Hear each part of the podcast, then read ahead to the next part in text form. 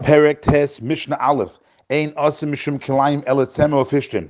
This last chapter, this last Perak of Kilaim is going to speak about Kilaim, the mixture of wool and linen in clothing, which is called, known, better known as Shatnez. Says the Mishnah, Ein Asim Mishum Kilaim El Tzemer of Pishtan. The prohibition of wearing shatnez, of the mixture of wool and linen, is specifically by tzemer pishtan, specifically by wool and linen, but if it's other materials, it's not a prohibition. The Rav says, because the Torah tells us, lo silba shatnez tzemer pishtan, it's specifically wool and linen. Also, the wool that we're referring to is specifically wool of sheep, and linen is from the flax plant. Says the Mishnah, Ve'ena mitame ma negaim el tzemer pishtan.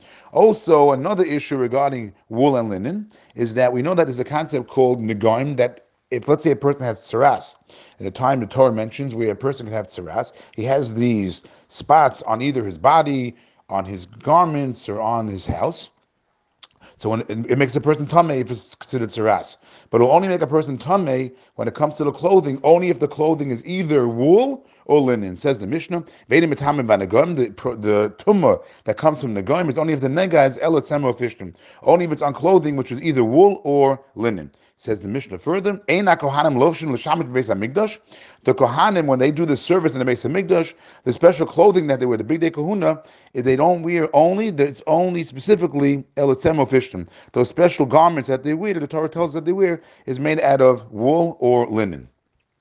Now the Mishnah tells an interesting Shailah. Tzemer Gemalim with Tzemer Rechelim.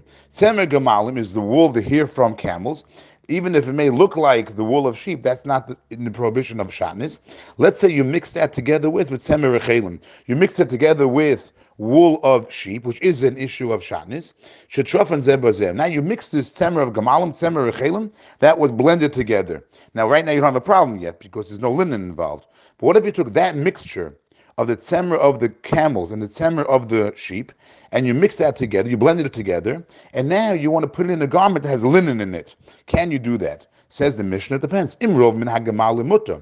If most of the initial mixture between the camel hair and the sheep wool, if most of that was made up of the camel hair more than the sheep wool, mutter, then it'll be permissible to to put that in a garment with linen. Why? Because the Torah tells us a concept called rov. If you have a majority, then the minority's batul is nullified. Therefore, we would only view it as if there is hair from the camels. We wouldn't even notice the. We wouldn't view the wool of the sheep as being here, and therefore it's like you're taking just hair of the camels, mixing it with linen, which is not a problem of shatnez. However, in rov min rechelim. However, if most of that mixture between the camels and the sheep here is made up of the wool of the sheep, then also it's going to be prohibited because you're not going to be able to nullify the hair of the wool of the sheep because that, that's the majority. But in fact, the Mishnah tells even bigger chiddush, mechza lemechza. Even if you have it fifty-fifty, the tzemer gemalim is fifty percent, but tzemer rechelim is fifty percent. Now you take that and you want to join that together with linen, also you cannot do that. Why? Because even though it's not a majority of the tzemer rechelim, but as long as you don't, you can't nullify the tzemer rechelim, and here you can't nullify it because it's not less than fifty percent, it's fifty percent. Therefore, it's going to be prohibited to put this mixture together in a garment with linen. Says the Mishnah, v'chein hapishtan. The same exact thing that we just said by wool will apply to linen in the case of v'chein hapishtan v'hakanbos.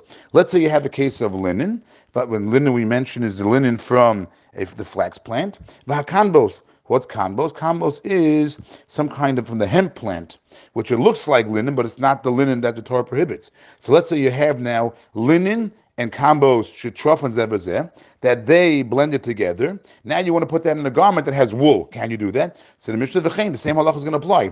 If it's mostly pishtan, mostly wool, or e- linen, if it's mostly linen, or even fifty percent linen, then you can't be mavatal it, you can't nullify it. So even though you have kanbos there, it will be a problem to join this mixture together with wool. However, if the majority is kanbos, it's more than fifty percent of it is kanbos, and less than fifty percent is pishtan, less than fifty percent is linen, so then it will nullify the pishtan, then you can have this and join it together in a garment together with wool.